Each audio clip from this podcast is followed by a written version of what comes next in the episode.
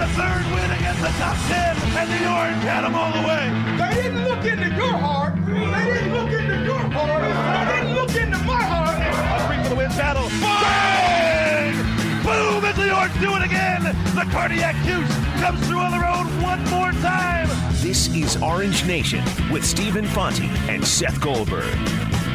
Here we go, Wednesday edition of Orange Nation on ESPN Radio 97.7 and 100.1, ESPNSyracuse.com, and the ESPN app. We have a busy, busy show for you once again as we will continue to get you ready for Syracuse and Arizona State tonight in Dayton in the first four. Big time matchup for the Orange, and I think, quite honestly, a winnable matchup for the Orange. We will get to that. We'll have Brian Higgins coming on at 1230 to talk SU women's basketball. Coach Q's team in the tournament now for the sixth year in a row, and they are the eighth seed, and they'll play Oklahoma State on Saturday. You'll hear it here on ESPN Radio, so we'll have Brian on in about half an hour from now. We'll have Zach Clark from ESPN Tucson to give us uh, the the lowdown on Arizona State. Uh, also, seeing that he's in Tucson, I do want to squeeze in an Arizona question or two with him as well. And we'll have Brian, uh, we'll have Stephen Infante checking in uh, from the road. He is in Dayton. We'll have him checking in at about 1:45 to round out the show. 315 437 7644 is the number to call on Twitter at Seth Goldberg17 and at ESPN Syracuse. And I want these to be used today. I want your feedback. I want to hear from you because I've got a, a big, broad question that I want to start the show with. And, and Max, uh, you might as well throw out a poll question uh, on Twitter because I'm curious to see what the reaction is. And, and this is a question that came up multiple times yesterday. And I don't see how you can go any way but one way on the answer. Before you even get to the game tonight, before you even get to the game tonight, is this season a successful season for the Syracuse Orange? So, Max, throw up a poll on Twitter there. Uh, give us a call 315 437 7644. And uh, you can also text us 288 0644 on the ESPN Syracuse text line. So I want to have, I, I want to hear from you guys on this because I look at this season and regardless of what happens tonight, right? Syracuse wins, Syracuse loses, Syracuse gets blown out, Syracuse blows out Arizona State, and it's a laugher, and, and we aren't even paying attention by 10 o'clock. No matter what happens, I think this season is so far a success for the Syracuse Orange. You look at where they were last August. And although there may have been rumblings and whispers and rumors about Taurean Thompson, you didn't know he was gone until classes started at the end of the month, right? You did not know for sure he was gone until classes started at the end of the month. That's late to lose a guy. Too late to add somebody new. All right, you get into the season. Your team is limited. You don't know what Marek Dolezaj and Matthew Moyer and Pascal Chukwu and Bourama Sidibe and Oshae Brissett are going to give you. You don't really know what to expect out of Geno Thorpe as a grad transfer who hasn't played at an ACC level before. You don't know what to expect out of Tyus Battle all of a sudden being thrust into this number one starring role on a team. You don't know what to expect out of Frank Howard, given that he got benched last year, given that he couldn't hold down the starting job last year. And I think that if John Gillon were here again this year, Gillon would have started over Frank again to start the year. So, given all of that, there were so many questions surrounding this team, so many unknowns surrounding this team that you just didn't know. So we're sitting here in early November. Syracuse football's on a two game losing streak after beating Clemson. We're shifting gears to basketball season. That Cornell game is right around the corner. We've seen them play a couple of exhibitions. And Steve and I are sitting here, and, you know, maybe we think 18 wins. I think that was about the number I thought. An NIT berth, 18 wins. They'd struggle, maybe even worse than that. I think we both thought that they would struggle a little bit. I think we both thought that they would not make the NCAA tournament. And the fact of the matter is that Syracuse did make the NCAA tournament, did get 20 wins. And I don't know how you can look back at this season, whether it's right now or six months from now or six years from now. I don't know how you can look back at this season and say that it is anything other than a success.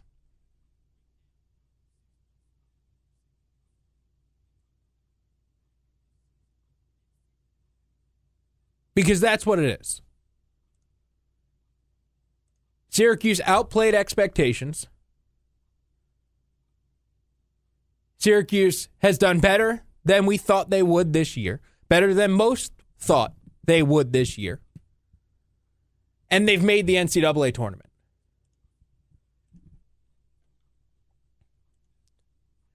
Regardless of what you think of the first four, it is the NCAA tournament. And SU is here. So now you're playing with house money and you want to see how far you can get. Can you win tonight? Yeah, I see no reason why you can't. Arizona State can score, but they can't defend. Arizona State didn't play very well against the zone when it was Washington, when it was Colorado. We know you play a zone. Arizona State has struggled here down the stretch. Losers of five of their last six. Really struggling since the end since the beginning of the new year. So sure, this game is right there for the picking for Syracuse. This game is right there for the taking for the Orange. And then you see what happens. It's March. Crazy things happen. You can never know what to expect once you reach that next round. Once you reach that field of 64, once you reach that first weekend. So I look at this year for the Orange, big picture, taking a step back. It's a successful year. We might have wanted to pull our hair out at times. We might have been frustrated. You might have said, I can't stand this team and they can't score and they're tough to watch. And you would be right because at times they were tough to watch and at times they couldn't score. Well, most of the time they couldn't score.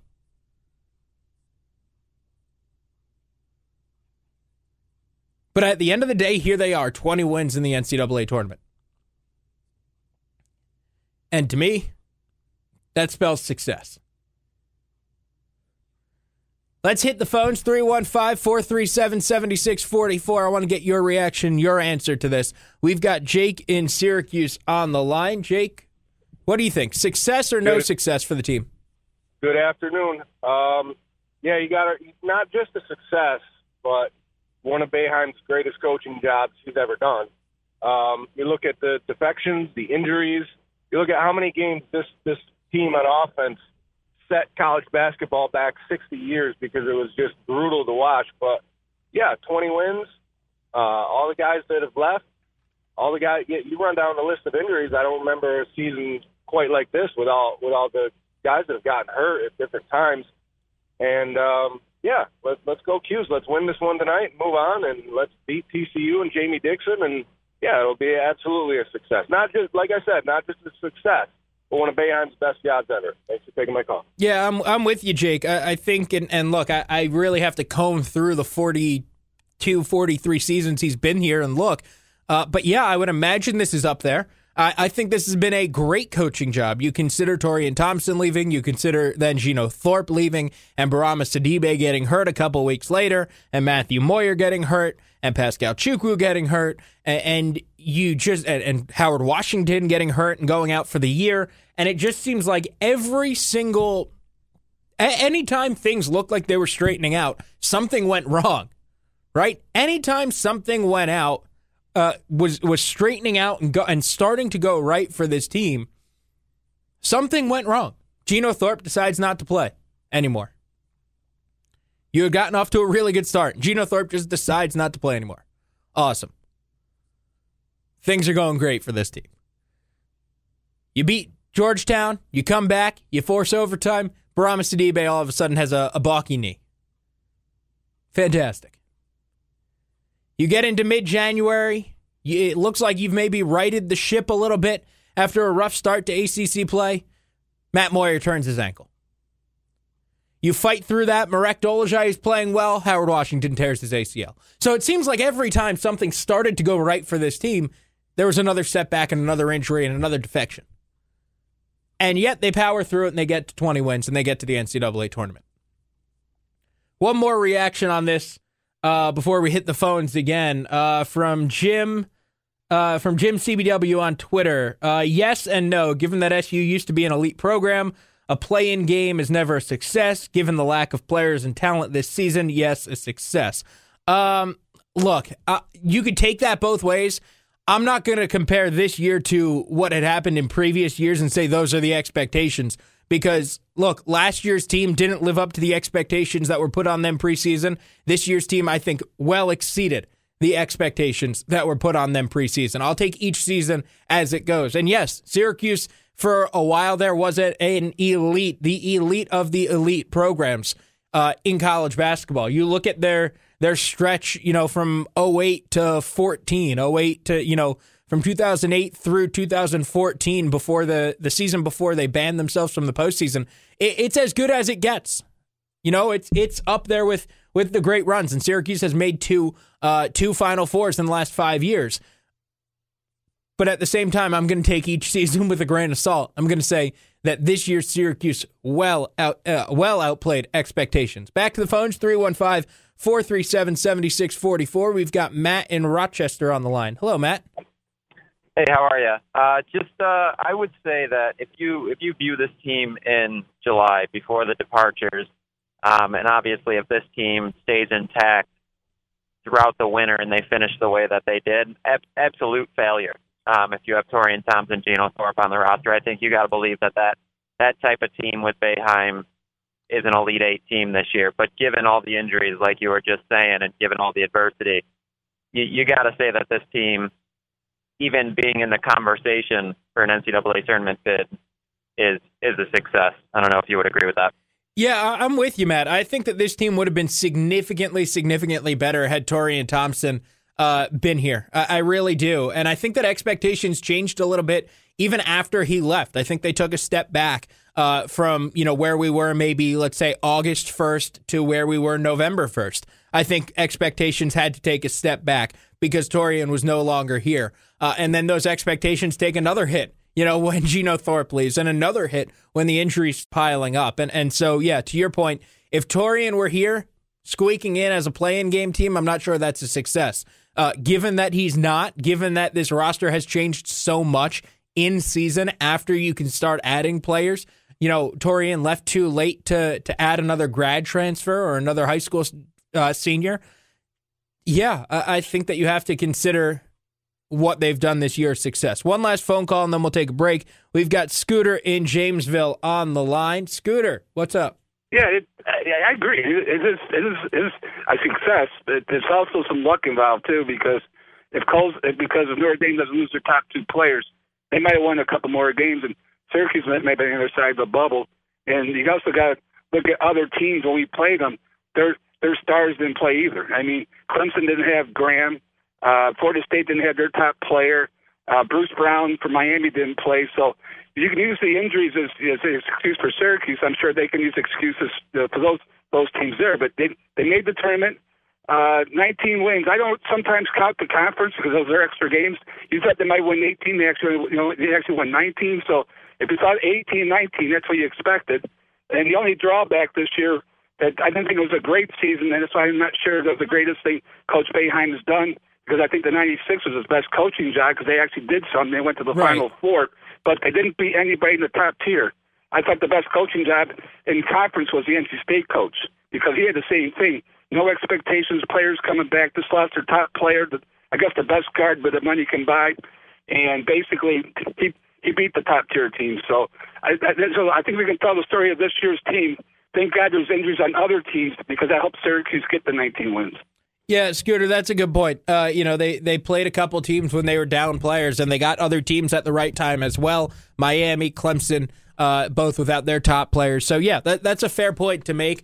Um, as far as if it's Boeheim's best coaching job, I, I think it's up there. Uh, look, it's it's hard to overlook a national championship. It's hard to overlook Final Four runs like the '96 one, uh, like the one a couple years ago. Uh, so yeah, uh, that's why I hesitate to say it is the best, but I think it'll be up there when all is said and done. And, and I think that though, when you look at this season, big picture, um, I, I, don't think there's any other way to look at it other than success. And that's why I wanted to bring it up because I was asked two different times during the show yesterday, was this season a success? And, and I'm not sure how you can look at it any other way. So I just wanted to bring that up and hash it out. Uh, let's take a break. We'll come back. We got a quick segment, and then we'll have Brian Higgins in about 13 minutes here on Orange Nation on ESPN Radio. It's just a public service announcement. Our take on the day's top stories. It's today's business on Orange Nation. Allow me to reintroduce myself. My name is Hov. Back on Orange Nation. See, Max, I did the thing where I waited again. Yeah, I was going to say something Definitely did not mean to upload this one into our archives, but whatever. I waited until the until the drop. See, Steve again. would have started talking. Steve would have talked, and then would have yelled over him. Yeah, yeah. You shouldn't have uploaded this one, no, Steve. No, it's gonna or, trip Steve Or up. we should just leave it and see what happens when Steve comes back. Uh, we'll get to Steve coming up later in the show. He'll join us in about half an hour from now. Zach Clark from ESPN Tucson joins us in about 15 minutes. But as the voice guy said, it is time for today's business. Max, what do you have for me? St. Bonaventure, first time in 48 years, has won an NCAA tournament game. Courtney Stockard returning from a hamstring injury, scoring 26 points. Jaylen Adams hitting a jumper and free throws in the final minute Tuesday night, rallying the Bonnies to a 65 58 victory over UCLA and their first NCAA victory since 1970. That's insane. They hadn't won a tournament game since 1970. That was a uh, Bob Lanier, and they were a game away. Actually, I, I, I saw this. They were a game away from playing for the title. Wow. Uh, yeah, if they had won, they would have gone and played John Wooden's UCLA team. So John Wooden uh, obviously would have won. Yes, but uh, they they not were like the same a game UCLA away team of, they just beat. No, no, far from the same UCLA team they just beat. Uh, I do have them because I know you all care about my bracket. I have them beating Florida tomorrow. Wow. Okay. So let's go Bonnies. What are they? They're 12 They're at they? 11. 11. So let's go Bonnies. Yeah, let's go Bonnies. They set a school record with its 26 win. Uh, Good Courtney, year. Courtney Stockard was just great. Uh, their coach, he should be a candidate for like the Pitt job, Yeah. right? That I- seems to profile well. I think I could be a candidate for the Pitt job the way they're branching out on their university website begging for hirees to yeah, apply. can we That was- fill out the, the application? I'll fill out an Missed out on that. That's fine. But yeah, no, good good looks to the Bonnies. That's cool. First time in 48 years. I know a lot of people in Syracuse have St. Bonaventure connections, but Good know. year I for mean, them. They, yeah, they set their program win record. They win tournament game. They win here for the first time. That Good year, year that's a- definitely a successful year for St. Bonaventure Yes, basketball. There's no yes. debate on that. No, although they shouldn't have been a play-in game, but that's besides the point. Go on. What, what what's next? Uh, well, this is a really dumb rule that lower levels of the minor leagues will be reportedly starting. They're going to start with a runner in scoring position in extra innings before anyone even steps into the batter's box. I hate this rule so in much. an effort to speed up the pace of play, they're going to place a runner on second to start, and I hate it. I hate this rule so much. It it, it makes the extra inning really uh really obvious as to what happens. Yeah. There's there's a formula to this, and we saw it in the World Baseball Classic last last last year at this time. Uh, you walk the first guy intentionally, the second guy bunts. You walk the third guy intentionally, and it's bases loaded, and and now two one out. One out. Right? Okay. Yeah. Yeah. I, I hate this so much. It's so stupid. Uh, it, it, it I don't I don't care. It's like ru- it- to it me, it ruins to me, the game. Look, to me, you don't get games that go long enough, often enough to make this worthwhile. Like I, I think that the the idea behind it is to maybe implement it in like the 13th inning or the 14th inning in Major League Baseball. Like you don't get enough games that go 15, 16, 17 innings that this is really worth adding. And the You ones that what? do go 15, 16, 17, They're yeah, so they're fun to watch. I love them. So like I don't think you get enough of those. You get what, like two a year that goes Yeah. 16 innings? Like, is it really worth it to make a rule change for th- something that's happening two times a year? Uh, the same same thing for me for the intentional walk rule that they put in a couple years ago. Is it really worth it to to say, oh, you know what, we're gonna we're gonna save those four pitches? I'd be more apt to change that than do this. Yes, Absolutely, but like, but- my point being that it, it doesn't matter to me. Like it, that that wasn't that the amount of time was negligible on an Yeah. intentional walk. It didn't make any difference to me taking it away Well, or having them throw four Plus, fake you've pitches. seen you've seen guys throw the ball in the dirt on an Right. intentional walk, and then something crazy happens. or Gary Sanchez hit a sac fly to the warning track. Right. Uh, yeah. That- anything so, could happen. So like I, the these rules that they claim are to speed up the game, I, I don't like them. There are things that we can actually do to speed up the game. Why don't you try doing those? So Jayson Stark of ESPN.com uh, also noted that they might change the bottom of the strike zone to the top of the knees, as well as doing away with the See, intentional that's, walk. That's that's a more realistic thing to me. Yeah. Change the strike zone, make people swing. Like I, I, I, that that I'm okay with more so than uh like let's fundamentally change like extra innings. Like that's not baseball anymore when you put a runner on with nobody out. No, yeah, I like the other two. I don't like putting the runner on at all. No, it's dumb. Uh, let's get back to this, some tournament talk, and we'll talk about Virginia's. I don't know what to call it. Terrible luck. Terrible luck. Yeah.